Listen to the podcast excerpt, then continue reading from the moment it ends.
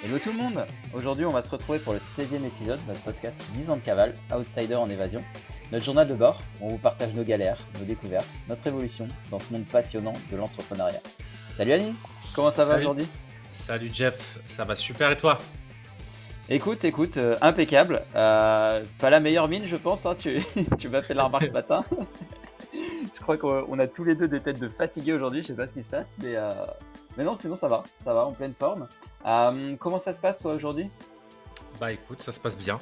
Ça se passe bien, là je vais... Moi je travaille trimestre par trimestre. Mhm. Donc là c'est bientôt la clôture de ce trimestre. J'ai un petit peu de retard par rapport à mes quêtes, par rapport au projet que j'avais d'un point de vue pro et perso, donc je me suis foutu un petit coup de pression. Et je pense que j'en ressens aussi la fatigue. Et euh, bah, sinon c'est que du bon, hein. j'ai j'ai dépassé mes objectifs. euh, Le business il tourne bien, mais euh, mais il y a, il y a- il y a un petit truc, je sais pas, d'arrière-plan de, de fatigue, de, de charge mentale. Je ne sais pas te dire en fait. Non, En fait, euh, plutôt, euh, plutôt fatigue euh, finalement interne que physique réellement. Euh, il a fatigue physique aussi parce que je pousse énormément à la salle de sport. Ok. Euh, mais ça, c'est de la bonne fatigue. Tu vois, c'est de la fatigue, tu vas dormir, etc. Mais c'est. Non, non, je ne sais pas. Honnêtement, je ne sais pas parce que. pff, Ouais, c'est compliqué. on- En fait, je trouve qu'avec notre mentalité là, à l'européenne, à la française, à notre truc, on se victimise tellement. Je dis pas que le burn-out ça n'existe pas, que les dépressions, que ces trucs-là, euh, je les ai toutes traversées. Je sais ce que c'est de l'intérieur. Je sais ce que c'est que d'être au plus bas. Mais en échangeant avec d'autres cultures et tout, parfois je me dis, mais putain, mais c'est. Mais on est vraiment des. J'allais dire des fiottes. c'est pas le mot. Vas-y, t'inquiète, il n'y a, pas de filtre. Il a pas de filtre, tu peux balancer. Ouais, Tu bah, peux balancer. je me ferai cancel dans 10 ans quand quelqu'un écoutera ça. Que, Ouais. que je Non, mais je c'est vrai ce que tu dis. Je suis, je suis assez d'accord et je partage parce que pour le coup, ben, j'ai passé, euh, j'ai passé six mois là en Asie, euh, ben, Thaïlande. hein. Et, euh, et c'est vrai que c'est marrant, sur place, euh, les gens sourient tout le temps alors que des fois, ben, tu, vois, tu vois leur vie, t'en, t'en voudrais même pas, tu vois. C'est pas possible, tu vois. Tu, tu vois un état de misère que t'as jamais vu réellement de- quand tu vois dans quoi ils vivent. Eh, les gars, ils sont mais toujours souriants, t'as l'impression que tout va bien dans leur vie, ils taffent comme des malades, ils se lèvent super tôt. Je sais, ben ouais, en fait, il y a peut-être quelque chose à prendre de ce côté-là, tu vois. Hmm. Bah, en fait, ça vient du. c'est un peu, c'est un peu la, pyramide de Maslow. Bon, qui, est, ça vaut ce que ça vaut, mais globalement, au-delà des certains besoins de sécurité, de l'abondance en nourriture, etc. Bah, c'est, j'ai, il y a, d'ailleurs, il y a une, expérience qui s'est faite dans les années 70 où un gars a voulu voir avec des souris, faire une colonie de souris qu'il a appelée Univers 25, et il s'est dit, bah, on va voir dans un monde. Euh, justement, on va enlever les prédateurs, on va leur mettre tout le confort nécessaire, nourriture abondante, etc. et voir ce que ça, voir ce que ça donne. Et en fait, ça a donné une catastrophe à partir de. Enfin, au début, tout se passait bien. La natalité, ça a explosé et tout. Et très vite, il y a eu des comportements euh, hyper, hyper chelous. Il y a eu une partie des souris qui sont complètement euh, mis à l'écart. C'est ça, une grosse colonie qui pouvait accueillir jusqu'à 3800 en capacité maximale de souris. Il y a des Mhm. souris qui sont mises sur, euh, sur des côtés et qui ont arrêté toute interaction sociale avec les autres. Il y en a qui sont devenues hyper stressées, hyper anxieuses pour aucune raison. D'autres sont devenues hyper agressives.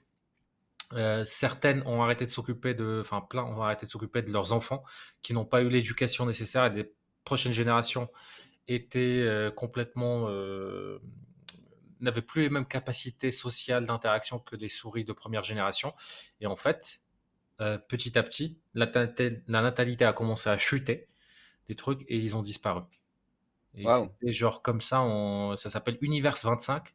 Alors j'ai simplifié l'expérience et, et- et tout, mais c'était au début censé être une expérience sur, ok, quand on n'a plus de prédateurs, quand on n'a plus de, de, voilà, de sources de stress, quand la nourriture, on ne doit plus la chasser, etc., qu'est-ce que ça va se passer sur la natalité, sur tous ces aspects-là? Et, et- et bon, les souris sont bien évidemment différentes des êtres humains, mais on peut faire un petit parallèle un peu sur ce qu'on vit, nous, actuellement au 21e siècle, avec énormément de divertissement, des TikTok, des Netflix, des choses. La bouffe, clairement, c'est pas un enjeu, pour, euh, à Mm. part si, si on est en Afrique ou si on est dans certains pays de, de, voilà, qui sont très pauvres, où on a encore ces problématiques-là d'eau potable et tout. Mais pour 99,9% des gens, euh, même ceux qui vivent dans la rue en Europe, ah, tu, peux, tu peux bouffer. Euh, et ouais, ça laisse, ça laisse songeur en fait sur, euh, sur, le truc. Et, et ça, je l'ai vécu moi plein de fois. Moi, j'ai la chance d'avoir fait un truc de zéro jusqu'à un nouveau pays où tu commences à moins de zéro. j'ai vécu plus de 7 ans quand j'étais étudiant avec 400 à 600 balles par mois. En travaillant l'été, le truc pour payer mes frais de scolarité, les, les choses. Et le jour, bah, je suis passé directement à 2005, 3000 dès les premiers salaires. Et dépression, je crois, un ou deux ans après. Alors qu'avant, j'étais pas déprimé quand j'étais étudiant. Ouais, j'avoue, j'avoue, je, vois très bien ce que tu veux dire. Non, mais c'est, c'est incroyable ce que tu dis parce que moi j'ai aussi des phases de ma vie, si tu veux, où j'ai, j'ai pas vécu avec beaucoup d'argent, si tu veux. Mais c'est vrai que cet aspect bonheur, j'y avais pas réfléchi. Est-ce que le fait d'avoir justement à se battre pour avoir ce qu'on a et, et toujours essayer de faire en sorte que le lendemain soit mieux, ça nous maintient pas justement dans une certaine forme? Et où est le curseur entre justement l'abondance et le, et le il faut se battre pour y arriver? Je, je, connaissais pas cette expérience, tu vois, tu m'as donné envie d'aller regarder. Mmh. Tu sais qui me l'a qui me l'a donné? Vas-y, fais-moi rêver. Bah c'est la fille que je fréquente, la russe. Et c'est à cause de ça, quand elle, a commencé à me raconter cette histoire-là, sauf que elle a complètement déformé. Elle m'a dit qu'il y avait des souris qui se regardaient dans le miroir, qui devenaient gays, etc. Ce qui n'était pas vrai en fait. Il y a un comportement agressif. Et moi, je commençais à rigoler, à se foutre de sa gueule. Et elle s'est énervée. C'est à ce moment-là que je t'avais raconté et que je t'ai dit. Ok. T'es là, ah, genre, tu me prends pas au sérieux, tu te fous de ma gueule. Moi, je te raconte des trucs sérieux et tout. Et, du coup, après, elle m'a envoyé l'expérience. Je me suis documenté. D'ailleurs, j'en ai parlé dans ma newsletter de la semaine dernière. Et moi, je fais bien. Et du coup, c'est là que tu lui as envoyé des roses pour te faire pardonner. non, ça, c'est autre chose. ça, c'est autre chose. Il y a d'autres choses, mais j'ai pas envie de les raconter. ah, je veux pas, tu, fais ce que tu veux, t'inquiète. Moi, je suis resté sur les roses. C'était entre nous en plus. Hein. C'est hyper intéressant. D'ailleurs, oui, on va parler des roses. Allez. Et, eh, oh, j'ai dit ça en rigolant, en plus tout le monde pouvait croire que c'était une blague. Hein. C'est toi qui es rentré dans le sérieux. Euh, je m'en fous, parle de ce que tu veux. Moi, tu sais que, que j'ai pas de limite. Ok. Qu'en vrai, tant que c'est naturel, tant que ça vient tout seul, euh, j'ai pas de truc. Mais on en avait parlé en fait. C'est vrai que dans d'autres cultures, bah, en fait, il y a le romantisme à l'ancienne, il y a, ces trucs-là que chez nous, nous, on a appris en fait. Euh, je vais resituer.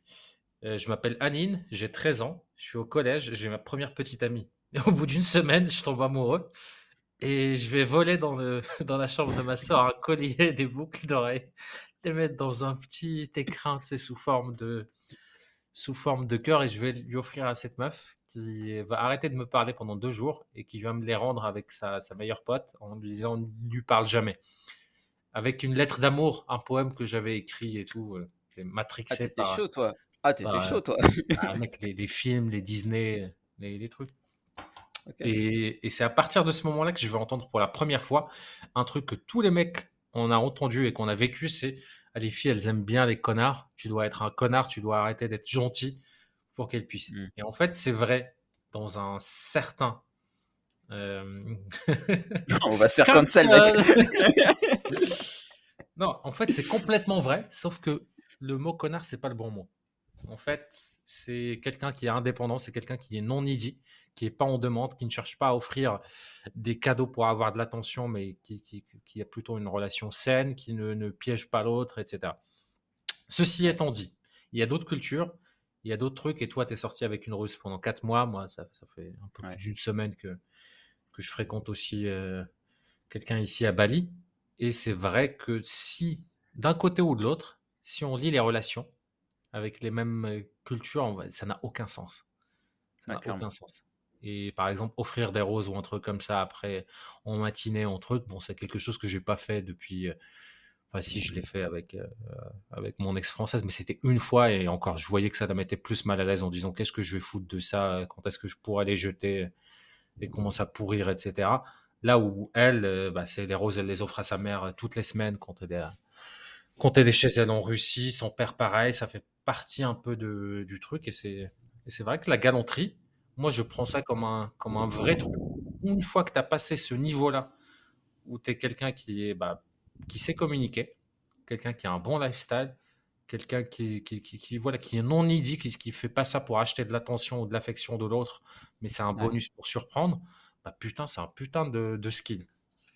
Ah, je suis d'accord. personne fait fait ça aujourd'hui. tu tout dit. Tu as tout dit sur le fait de pas faire ça pour acheter l'attention de l'autre parce qu'il y a beaucoup de gens qui, euh, qui sont gentils par défaut en fait. C'est genre, euh, c'est un contrat implicite qu'ils qui font avec la personne en face d'eux où euh, ils se disent, ok, si je suis gentil avec elle, elle, elle va être gentille avec moi ou elle, elle va faire ça, ça, ça en retour. Et c'est pas de la vraie, c'est pas de la vraie authenticité. C'est pas, en fait, ils sont gentils, juste, c'est des people pleasers, tu vois, juste pour pouvoir avoir en retour ce qu'ils attendent de la personne. Et donc, euh, et donc, du coup, si tu veux, c'est intéressant ce que tu partages parce que ouais, c'est quelque chose que j'ai beaucoup noté. Et, euh, et je pense qu'une partie de ma vie, j'ai eu ça aussi, où j'étais sympa, mais par défaut dans ma tête, parce que en étant sympa, tu vois, les gens seraient sympas aussi avec moi et que ça allait se passer correctement, tu vois. Et euh, j'ai eu un switch à un moment où j'ai fait, ok, c'est bon, ça me casse les bonbons d'être sympa. J'ai lu un bouquin qui s'appelle The Nice Guy d'un mec qui est, qui est docteur en psychologie où il explique tout ça, ce syndrome du nice guy justement, euh, la manière que les hommes ont de traiter les femmes qui est souvent euh, biaisée, parce que justement on a en tête que si on fait ça, ça, ça, on va avoir ce qu'on veut. Euh, souvent le ce qu'on veut, ça passe par le sexe, hein, on va pas se mentir. Et du coup, en fait, si tu veux, derrière, en lisant ce bouquin, j'ai eu une révélation. Je fais putain, mais en fait, il y a quelque chose qui s'est pas construit correctement, tu vois, dans ma tête, et j'ai dû déconstruire ça, tu vois, pour être plus moi-même, tu vois, genre être vrai, authentique, et dire merde quand, quand je pensais merde, tu vois. Et au final, bah, je me sens beaucoup mieux comme ça, et j'ai l'impression d'attirer dans ma vie des filles beaucoup plus authentiques aussi, tu vois. Mm. Complètement. Complètement, c'est intéressant. C'est intéressant et ça rejoint aussi un autre sujet qui est celui qui En fait, moi, toute mon éducation, moi, j'ai une sœur qui est. enfin, nos parents, ils sont hyper ouverts d'esprit et surtout, les deux nous ont inculqué une éducation il n'y avait pas de différence entre les filles et les garçons. Moi, je, un, jour, ma mère, elle travaillait. Donc, souvent, on devait rester tout seul à la maison le, mercredi après-midi. Le, voilà. Et on a appris très vite à aider, euh, à aider notre mère sur la vaisselle, sur le fait de ranger les chambres, etc. Et c'était un jour ma sœur. Enfin, soit on partageait les tâches, soit c'était un jour moi la vaisselle, le lendemain ma sœur. Et, euh, et pareil, avec euh, enfin, tous les trucs de traitement qu'on a eu tous les deux, d'un point de vue éducation, que ce soit du côté de mon père ou de ma mère, c'était d'égal à égal. Alors que j'ai grandi au Maroc, tu vois, c'est c'est c'est des trucs où parfois tu vois de Ouais. l'éducation où, le- où- où les garçons ils touchent à rien, les filles font la cuisine, font les trucs. Euh, moi, c'était pas du tout ça. Et jusqu'à aujourd'hui, ben, ma sœur, elle est hyper indépendante. Elle, elle, euh, voilà, je vais pas rentrer dans les détails parce que c'est un peu sa vie privée, mais, mais, mais elle vit dans le futur, quoi. Et c'est et, et ce truc-là, là, avec plein de relations que j'ai eues dernièrement, notamment avec des filles de l'Est, euh, bah, j'ai l'impression de faire un recul parfois de 100, 200 ans en arrière, mais pas de mon côté, de leur côté, Mhm. où en fait elles veulent quelqu'un à l'ancienne, elles veulent globalement, c'est c'est- c'est limite, alors je généralise pas, hein, on, on a le droit pour moi, on a tous le droit des singularités. Je m'en bats les couilles de ton féminisme, ton masculinisme, ton truc, en fait, décide ce que tu veux, et l'autre il doit être, voilà, et chacun décide ce qu'il veut. Ce qui est insupportable en fait, c'est de vouloir un modèle dominant et de vouloir l'imposer à tout le monde. Ouais. Ceci étant dit, bah, je sais pas, je, moi je m'en fous. Genre, par exemple, invité au resto, etc. Bah, mec, euh, j'ai j'ai invité toute ma vie, j'ai invité même des potes mecs euh, pour qu'ils viennent avec moi en vacances parce que, parce que Mhm. voilà, j'ai, je design ma vie d'un, enfin, en sorte que je peux payer pour 100 personnes et que ça changera pas mon quotidien. Bon, c'est pas tout. Là, pour l'instant, je peux payer pour euh, une personne et demie. je repars de zéro. Mais bref, d'ici d'ici Ouais. 5-10 ans, c'est mon objectif. On dire, allez, les gars, yacht, etc. Je veux vous occuper de rien, vous venez. C'est, c'est pour moi l'argent, la générosité, etc. C'est pas un problème. C'est fait pour être dépensé, c'est fait pour, pour voilà. Mais d'un autre côté, ça me remet énormément en question sur ces histoires-là d'énergie masculine, féminine, etc. qui veulent rien dire en fait.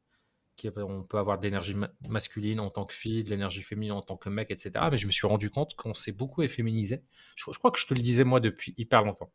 Mais Mhm. euh, à cause des femmes et à cause de, des relations de, même avant MeToo, Mhm. euh, dans, dans nos cultures occidentales, on attire plus les filles quand on est un modèle euh, sur des modèles ce que j'appelle de couples. Tu vois, le des, des petites épaules, des petits trucs comme ça. Tu, tu, tu, tu, je suis, je suis non dangereux, je suis euh, efféminé, je ne suis pas, j'ai pas une grosse voix et tout.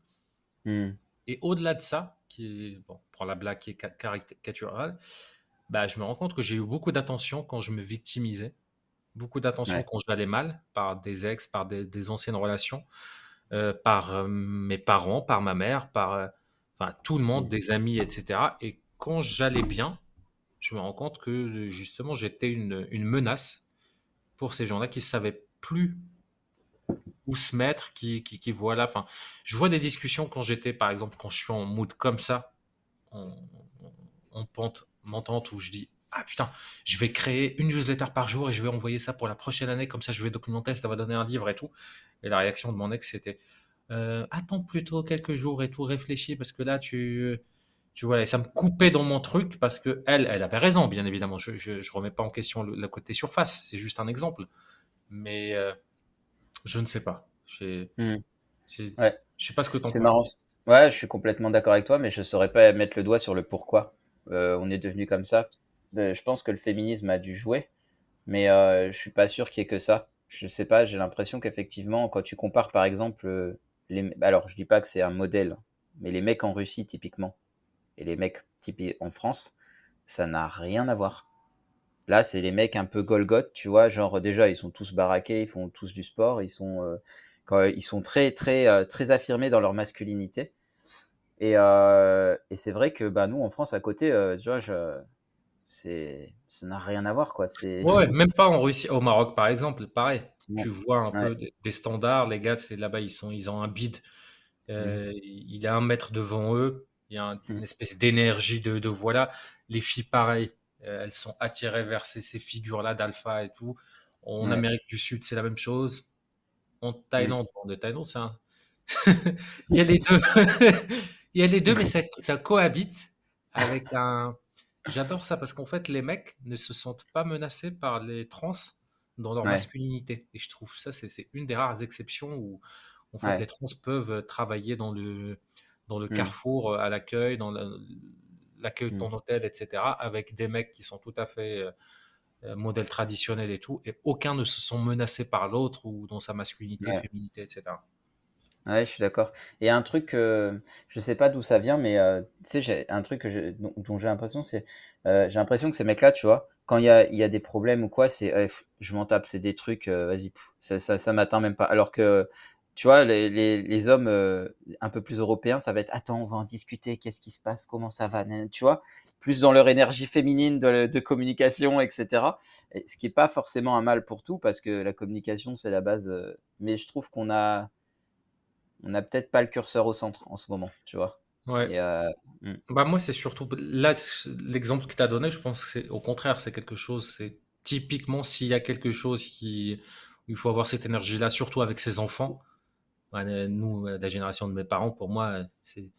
Il y a un humoriste qui dit, c'est pour les parents maghrébins, il fait, mais c'était qui ces gens-là? Il est avec une télécommande en train de regarder la parabole avec une couverture au fond de la pièce. On savait pas qui était ce mec. Il nous a jamais parlé. C'est vraiment, tu vois, pour les, tous ceux-ci, quand mmh. je raconte ça à des potes à moi, Mousse, etc., qui ont, qui ont aussi des pères maghrébins, c'est exactement ça. Donc pour ce côté-là, c'est on va dire que c'est positif, parler avec bah, ta femme des, des, soucis du truc. Moi, c'est plutôt le côté où on est devenu fragile. Fragile de la vie, fragile du, truc. Au moindre truc, tu descends dans la rue, au moindre truc, tu pleurniches. Ah, mon patron, mon truc et tout.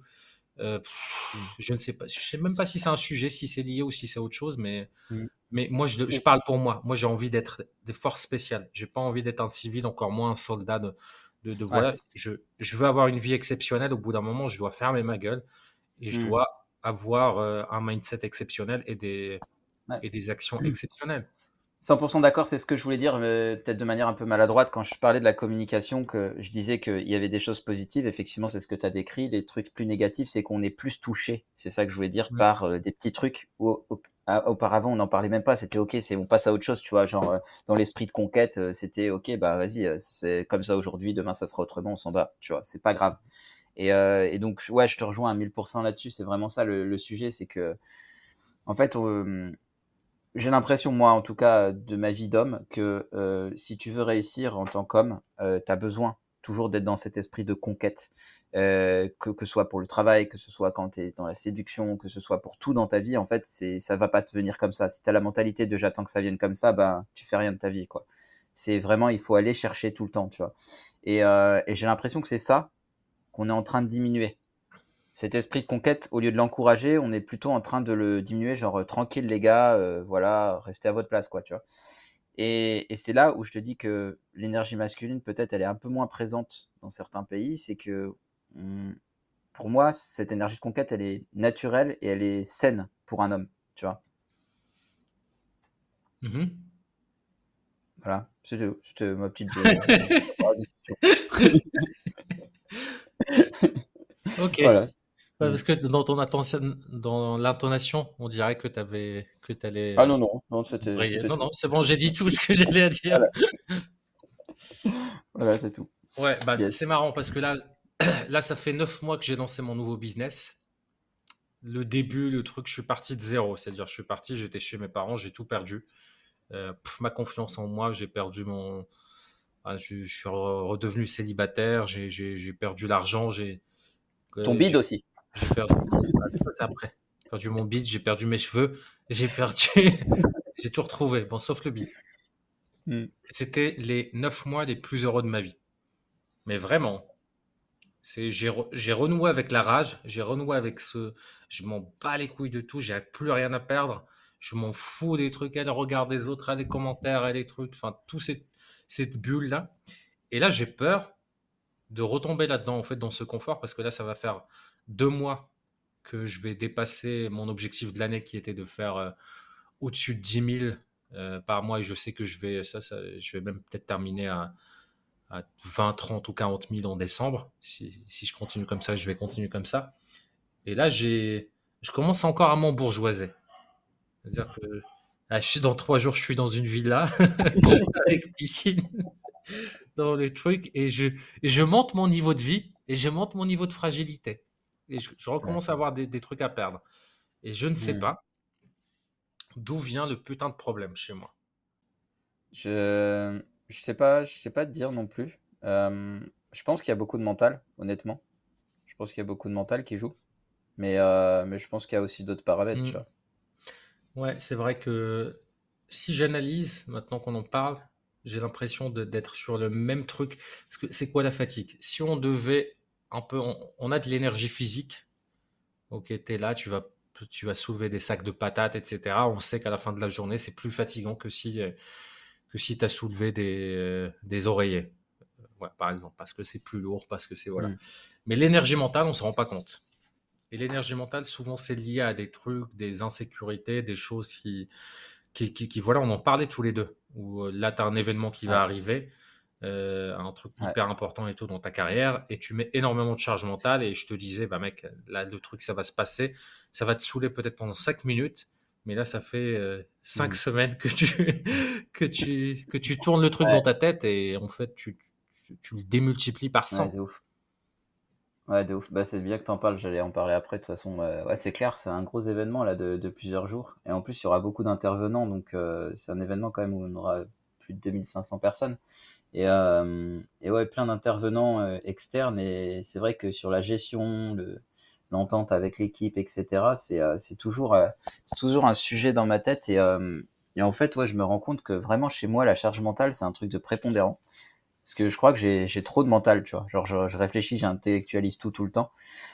Et en fait, c'est un vrai sujet. Bah, je t'en parlais, je te, je te partageais un truc que j'ai remarqué il y a deux jours justement, où en regardant, en regardant une série drôle où tu as des gens qui sont enfermés, euh, je sais pas si je peux dire le nom là, bah, donc tu as des gens qui sont enfermés, euh, ouais, lol, ouais. On était sur des gens qui sont enfermés.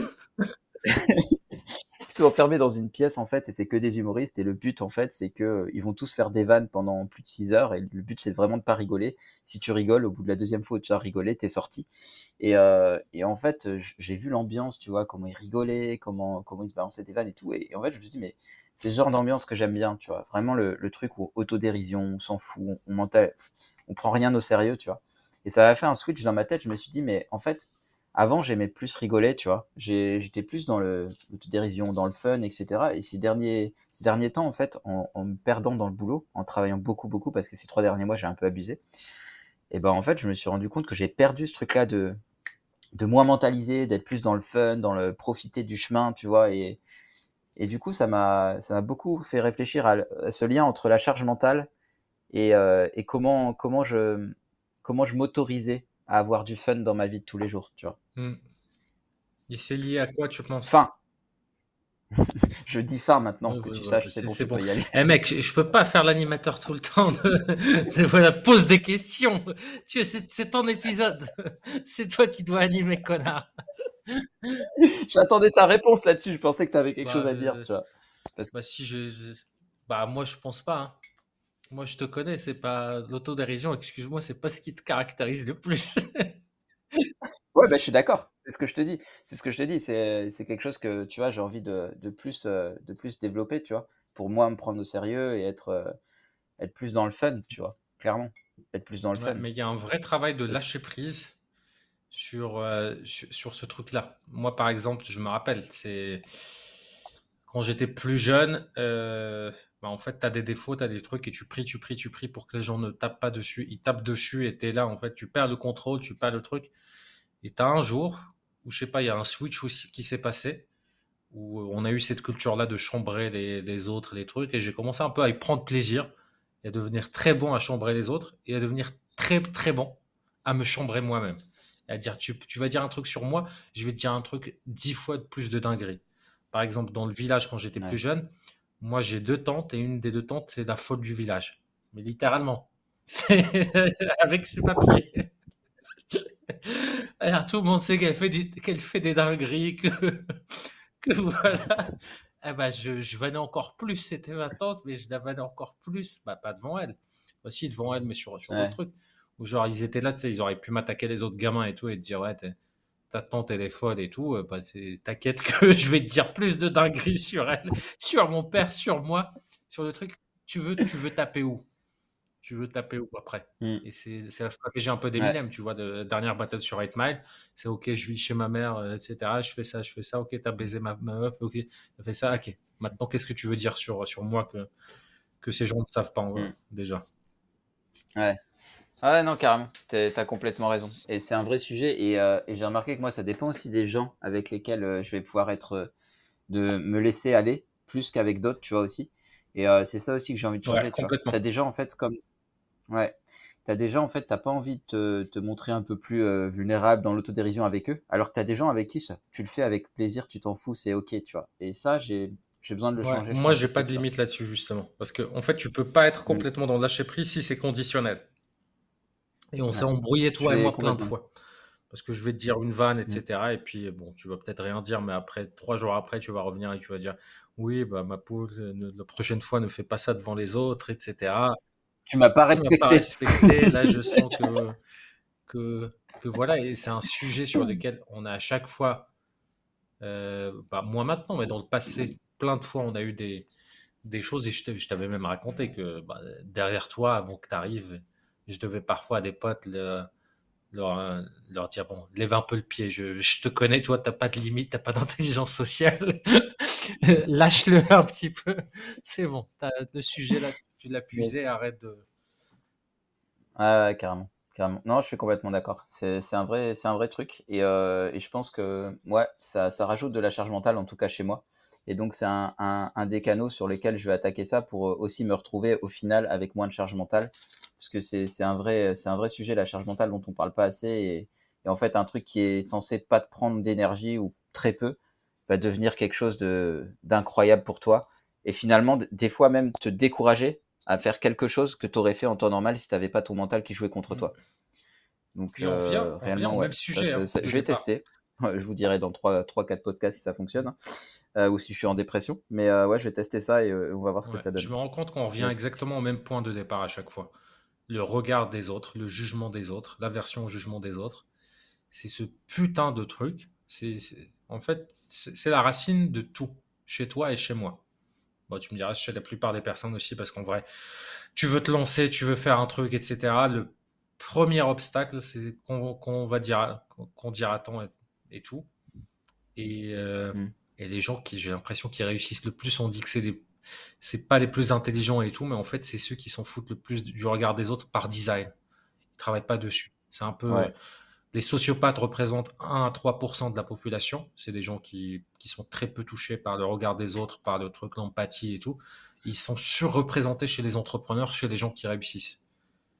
Et parfois, je sais, hein, mm. genre la semaine dernière, j'ai eu un rendez-vous avec. Euh, j'ai un nouveau client là qui va, qui, qui, va rentrer, qui va rentrer chez moi, sauf qu'il s'est fait racheter par une holding qui rachète plein de, de, de, de projets dans différents segments. Et je savais exactement mmh comment ça allait se passer ce rendez-vous-là parce que ce gars-là, qui est au-dessus de lui, avec qui on devait valider, euh, voilà, pour qu'il s'en rende compte que, voilà, que ça allait, parce que c'est lui qui allait payer la facture de l'accompagnement de, de son entrepreneur, bah, je tapais à côté. C'est-à-dire que lui expliquer le truc de gamification, de kiffer pour dépasser un peu les blocages et ce qu'il fait dans le truc, pour lui, bah non, attends, c'est, on fait un webinaire, on fait un truc, on fait et c'est le sociopathe, mm. tu vois, par excellence. Et je savais d'avance avant le rendez-vous, parce que ces gens-là, ils sont dans mes masterminds, ils sont dans les trucs, ils tapent à côté. Et quand ils font leur formation, c'est le syndrome du coach simplet. C'est-à-dire que pour eux, il y a une stratégie. Si tu n'as pas réussi jusqu'ici, c'est que tu ne connaissais pas la stratégie. Maintenant, tu vas acheter ma formation à 2000 balles, tu vas regarder les vidéos, tu vas connaître la stratégie. Si tu ne l'appliques pas, c'est que tu es une feignasse. Il y a, Ils ont une vision comme ça du monde où, bah non, pourquoi tu veux t'en foutre du regard des autres? Et Je leur en veux pas. Ils peuvent pas savoir ce que c'est qu'être dans notre tête. Et, pour toi, du coup, il y a un lien vraiment entre la charge mentale et le regard des autres. La charge mentale, c'est quoi en fait? La charge mentale, c'est on va avoir toutes tes blessures, tous tes blocages, tous tes trucs qui, qui vont interpréter. Qui... Tu as un filtre comme un tunnel, et ces trucs-là, c'est comme des plaies qui sont ouvertes. Et quand des informations, quand des faits passent par ce truc-là, ils vont se faire absorber par ces plaies et ça fait une douleur. Par exemple, mmh. euh, hop, là on est en podcast et je te dis un truc qui ne te plaît pas. T'as pas ces blessures-là qui sont ouvertes, ça passe. Et tu vas rigoler ou tu vas dire, tu vas même rien te dire parce que ça n'a touché aucune blessure qui, qui est ouverte. Maintenant, tu as des blessures qui sont ouvertes. Je te dis ce truc-là, tu me souris en face T'as le truc, tu te dis, mais attends, là, si c'est écouté par euh, machin, machin et tout, bah oui, mais là, ça ne m'a pas respecté. Attends, mais là, attends, il dépasse un peu le truc, c'est mon pote. Attends, il m'a déçu, etc. Oui, mais c'est. Et ça, tu vas le ruminer pendant trois jours, et la charge mentale, c'est ça, en fait. C'est ces plaies qui sont ouvertes, par lesquelles ça s'infiltre, et ça crée des. Et ça crée. Euh, mmh. Voilà, en fait. Ça s'infecte. Mmh. Ouais, je vois, tu. Je comprends, tu reviens à l'origine de la charge mentale. Ok, c'est intéressant ce que tu dis. C'est intéressant. Ça veut dire que toute charge mentale, en fait, viendrait euh, de plaies, euh, de, blessures, en tout cas, qui n'ont pas été résolues au départ. Pour moi, oui. On va réfléchir en même temps, hein, parce que ce que je te dis là, je, le sors, ça sort frais mmh. de ma tête. Mais oui, la charge mentale, souvent, je vois les gens que j'accompagne, ça va être, OK, la charge mentale sur la prospection, elle est liée à quoi? À la peur du rejet, à la peur de, voilà, de, de se faire rejeter, de, du truc, etc. Enfin, tu as mmh. toujours, c'est lié avec un, un petit truc. Et la différence entre deux personnes, c'est bah, s'ils n'ont pas ces plaies-là. Les plaies, ces blessures, ces peurs irrationnelles. Moi, par exemple, j'ai bah, j'ai plein de plaies, mais j'en ai, il y a d'autres qui me passent au-dessus. Je le vois. Ouais. je le vois parce que certains trucs, moi, par exemple, tu peux, tu peux me vanner honnêtement sur le truc de vanner, etc. Je l'ai tellement travaillé que tu peux me dire à peu près, bah, tu l'as vu là. On a parlé de rose, de trucs. Je, ah oui, non, mais toi, oui, là-dessus, tu es, euh, loin dans le game. Il y, a très peu de sujets où, en fait, euh, même la critique, en fait, la critique, à partir du moment où je vois, je me suis rendu compte que je suis pas touché par la critique quand je vois le visage des gens. Parce que ça fait plus de 10 ans que j'ai une stratégie hyper simple. Quelqu'un me dit un truc, je regarde très vite sa vie. Est-ce que j'ai envie de voir les mêmes résultats que lui actuellement? Et dans 100% des cas, c'est non. Et ça passe à autre chose. Quand c'est une masse comme ça, mm qui est anonymisé, qui vient de, qui, peut t'atteindre à n'importe quel moment, ou être intrusif dans ta vie par des DM, par des commentaires, par ce type de choses pour lequel notre cerveau n'est pas encore designé, ça, j'arrive pas encore à passer outre. J'ai beau dire ce que je veux, le jour où je passe outre, je, te fais 10 vidéos par jour, comme ça avec mon smartphone. Et j'ai énormément de charge mentale et ça fait deux mois que je procrastine sur le fait de créer des vidéos, des reels. J'ai une agence, enfin quelqu'un avec qui je travaille, avec qui j'ai un deal qui est prêt depuis, euh, depuis début septembre pour me faire mes montages, mes trucs, mes publications. J'arrive pas. Je les ai écrits. Je cherche un pote là qui est revenu, qui, euh, avec qui j'aimerais bien tourner, qu'on se mmh. bloque une, après-midi. Alors, j'ai des explications rationnelles. Je suis Anine de Goodbye Comfort Zone. Je suis le gars de concepts originaux. Je veux créer des trucs qui soient hyper scénarisés, hyper beaux visuellement et tout. Mais tout ça, c'est du bullshit pour revenir à bah, j'ai peur que les gens disent que c'est devenu de la merde ce que je faisais, que voilà, de perdre des abonnés, de. C'est hyper intéressant ce que tu es en train de partager parce que je me rends compte que moi je suis en train de me vampiriser aussi avec un truc du même genre. Tu sais, j'ai toujours eu un peu de facilité à faire des vidéos et euh, jusqu'à maintenant, quand j'avais une envie, tu sais, j'étais un peu en mode artiste, je prenais mon smartphone, je faisais une vidéo, je la publiais. Mais là, le fait, tu qu'on en ait discuté et qu'on se dise, ok, maintenant, euh, tu vas utiliser cette compétence avec une vraie stratégie, tu vois, pour vraiment attirer un certain type de personnes et avoir des, résultats en fonction de ça.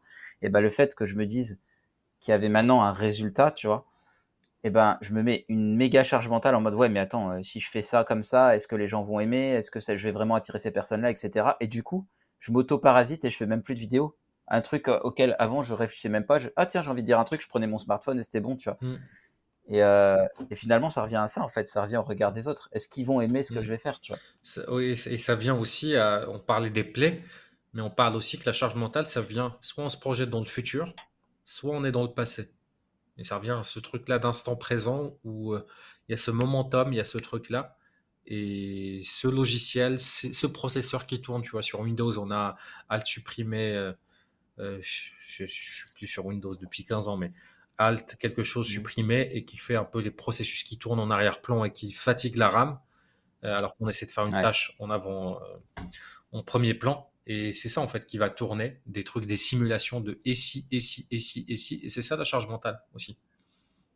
Ouais, ouais carrément. Super intéressant. Super intéressant. Et sur un autre sujet, qu'est-ce que ça a été quoi pour toi l'événement marquant de ta semaine? Euh. Non, pas celui-là. Bah, écoute, je suis en couple, donc euh, oh, officiellement, mais oh, bon, je sais pas combien de temps ça va durer, mais mais mais mais voilà, bah, je suis je me suis refoutu en couple. Yes. Bon, je te repasserai pas la musique de mariage parce que je t'ai déjà fait la vanne une fois, donc je vais pas Mais c'est marrant, tu vois, j'ai de l'expérience, j'ai du truc, je sais qu'il y a plein de choses. C'est une relation qui est challengeante, qui me fait travailler plein de choses dans les deux sens. Euh, je pense que c'est exactement ça dont j'ai besoin à l'heure actuelle, parce que j'ai toujours été dans des relations qui étaient complètement déséquilibrées à mon avantage. Là, je sens que c'est un petit peu équilibré, même si euh, bah, c'est mon ego qui va jouer, mais en fait, moi, quand je joue, je suis toujours prêt à perdre. Dire que je vais jamais laisser faire des concessions sur des valeurs, sur, euh, sur des choses, me, laisser l'autre me manquer de respect ou faire un truc. Et on commence à avoir des trucs comme ça. Là, hier soir, on n'était pas censé se voir. Bon, finalement, on commence à se textoter et tout, et je vais chez elle.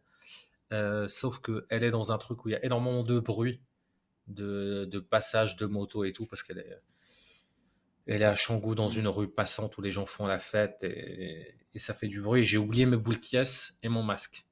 Au bout d'un moment, il est 1h du matin, j'arrive pas à dormir.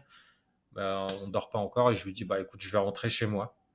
Et, euh, et voilà, parce que déjà la semaine dernière, on avait passé trois nuits ensemble. À chaque fois, je dors moins de 4 heures.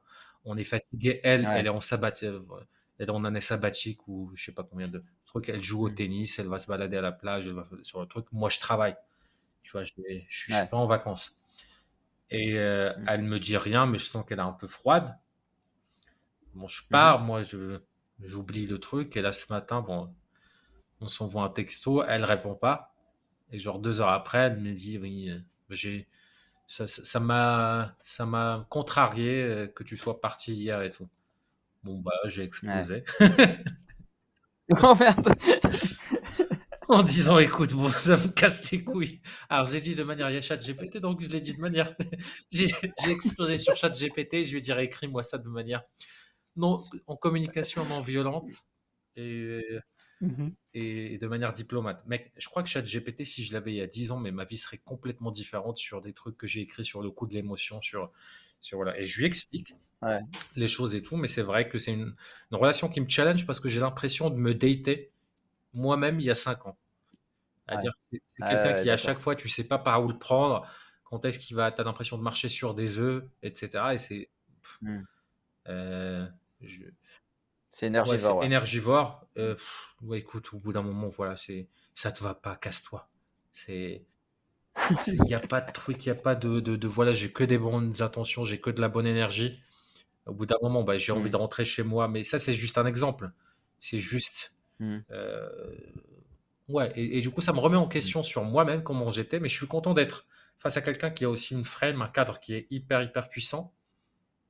Parce que du coup, bah, ça permet de communiquer, de faire des choses, de, de voilà, mais je vois, j'adorerais arriver à ce même niveau-là de battage de couilles, Ouais. d'indépendance, de, se- de ne pas se foutre la pression sur quelque chose qu'on ne peut pas contrôler qui est l'autre.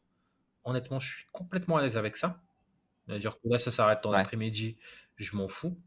Même si, et, et- et attention, hein, c'est, moi, je suis un peu un, un- un sociopathe dans les relations. Je pense que j'ai tellement souffert par le passé, par le truc, que je suis capable de quitter quelqu'un alors que je suis amoureux. C'est déjà arrivé, plein de fois. Relation, la dernière relation, c'était une relation de 5 ans. J'étais encore amoureux, beaucoup de sentiments, de, de complicité et tout, mais je savais que c'était, euh, voilà, c'est, je condamnais ma vie, je condamnais mes rêves à rester dans cette relation-là et je faisais de même pour l'autre personne. Et j'ai quitté, c'était dur, c'était comme enlever un sparadrap. Soit tu vas l'enlever doucement pendant des années, soit tu le retires d'un coup. Bon, ça fait mal pendant quelques mois, mais après tu tournes la page. J'adorerais arriver à ce même niveau-là dans le business. De sociopathie, de, d'être capable de se détacher. C'est même pas sociopathe, c'est d'arrêter de rendre les émotions sacrées et de se détacher de ça.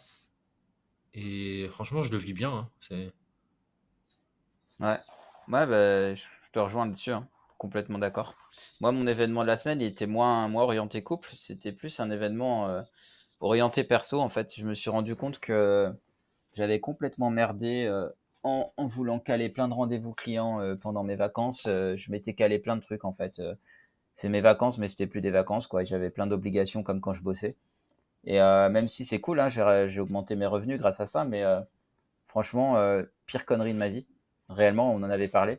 Il n'y a pas un jour où je me suis relaxé. À un moment, j'ai fait un bilan. Je fais putain, ça fait cinq jours que je suis en vacances. Il n'y a pas un jour où j'ai pu me faire une grasse matinée ou profiter, tu vois. Mais qu'est-ce que je suis en train de branler? Du coup, j'ai appelé mon, mon, mon plus gros client. Je lui ai dit écoute, là, je suis en vacances, mais je coupe pas. Ça va pas du tout. Hyper, euh, euh, hyper cool hein, de leur côté. Ouais, bah, très bien, coupe. Vas-y, on se reparle quand tu reviens de vacances, no problème, tu vois. Et du coup, là, j'ai vraiment coupé. J'ai Cool. chillé parce que ouais ouais c'était euh, une catastrophe mec Euh, là on parlait de charge mentale ça n'arrêtait pas en fait j'étais en train de me dire si là je dois reprendre demain je me suis pas reposé une seule seconde Mm. c'est impossible Et là, pour toi, le podcast, est-ce que tu as, de la charge mentale dessus pour tourner? Non pas trop. Non non pas Parce trop en que la, vrai. la semaine non dernière, parce qu'on s'est plus. tu m'avais dit oui, pareil, je me Hmm suis pas reposé. Et mardi, bon, on avait le podcast et le truc. Et moi, quand tu me l'as dit, bon, après coup, je me suis rendu compte que moi, j'avais pas de charge mentale sur le podcast. Bon, je, je crois que ça, ça s'entend. C'est tellement pas ah oui préparé. non c'est pas la charge mentale c'était le- quand je disais ça c'était le fait que du coup j'ai dû le Ouais. planifier c'était un truc planifié tu vois et donc je pouvais pas dormir le matin par exemple typiquement euh, par rapport à l'heure où on le faisait chez moi et, euh, et donc du coup en fait c'est ça que je voulais dire c'est j'ai pas de charge mentale sur le podcast mais juste j'avais des trucs planifiés tous les jours et moi ma manière de me reposer c'est quand j'ai rien de Mm. planifié parce que là je peux faire ce que je veux de ma journée tu vois et du coup maintenant que je sais que je fonctionne comme ça je peux te dire que les, les prochaines vacances il y aura rien de rien que même si j'ai des potes qui veulent me voir ce sera ok je verrai en fonction du moment si j'ai envie ou pas mais là je me programme rien du Mm. tout. Bah, faut faire gaffe. Hein. Faut faire gaffe parce que plus avec nos objectifs, bah, il y aura toujours plus, plus, plus. Et c'est complètement contre-intuitif quand on a la tête dans le guidon. Et, souvent, en fait, monter un business, c'est comme faire une pyramide. Enfin, c'est comme faire un, euh, un truc de, de Ponzi. Tu vois? En Ouais. fait, il te faut, t'as fait rentrer plein de clients et tu viens d'embaucher pour gérer ces clients-là une assistante, etc. Sauf que, bon, bah, bah là, il faut faire plus d'argent pour maintenir ce truc-là. Et, et c'est toujours plus, plus, plus, plus, parce qu'on réinvestit parfois pour la croissance. Alors, c'est pas une arnaque dans le sens où la pyramide de Mas- euh, l'arnaque de, de Ponzi, bah, c'est pour avoir plus d'argent sur le truc, pour, pour ceux qui rentrent, Mm. mais c'est dans le sens où c'est plus d'énergie tout le temps pour faire plus, plus, et que parfois, bah, faut accepter de Ouais. reculer ou de se maintenir, Ouais. euh, parce que c'est Mm. comme courir euh, un marathon, et c'est pas, on peut pas courir un 100 mètres euh, au même rythme. Clairement. Bah, on en revient à ce que tu disais la dernière fois, hein, où moi j'étais, euh, j'avais un peu dérivé sur euh, maximiser les revenus, mais euh, sans prendre en compte la maximisation de, de ma qualité de vie, Mhm. quoi.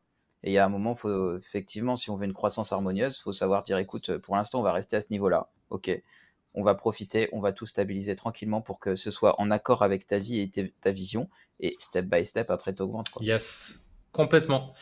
Bon mec, Ce fut un plaisir. Yes. Pareil, plaisir partagé toujours. épisode claqué Et au sol, ben, comme d'habitude. bon, il y a des jours avec, il y a des jours sans, c'est pas, pas grave. C'est une semaine sans.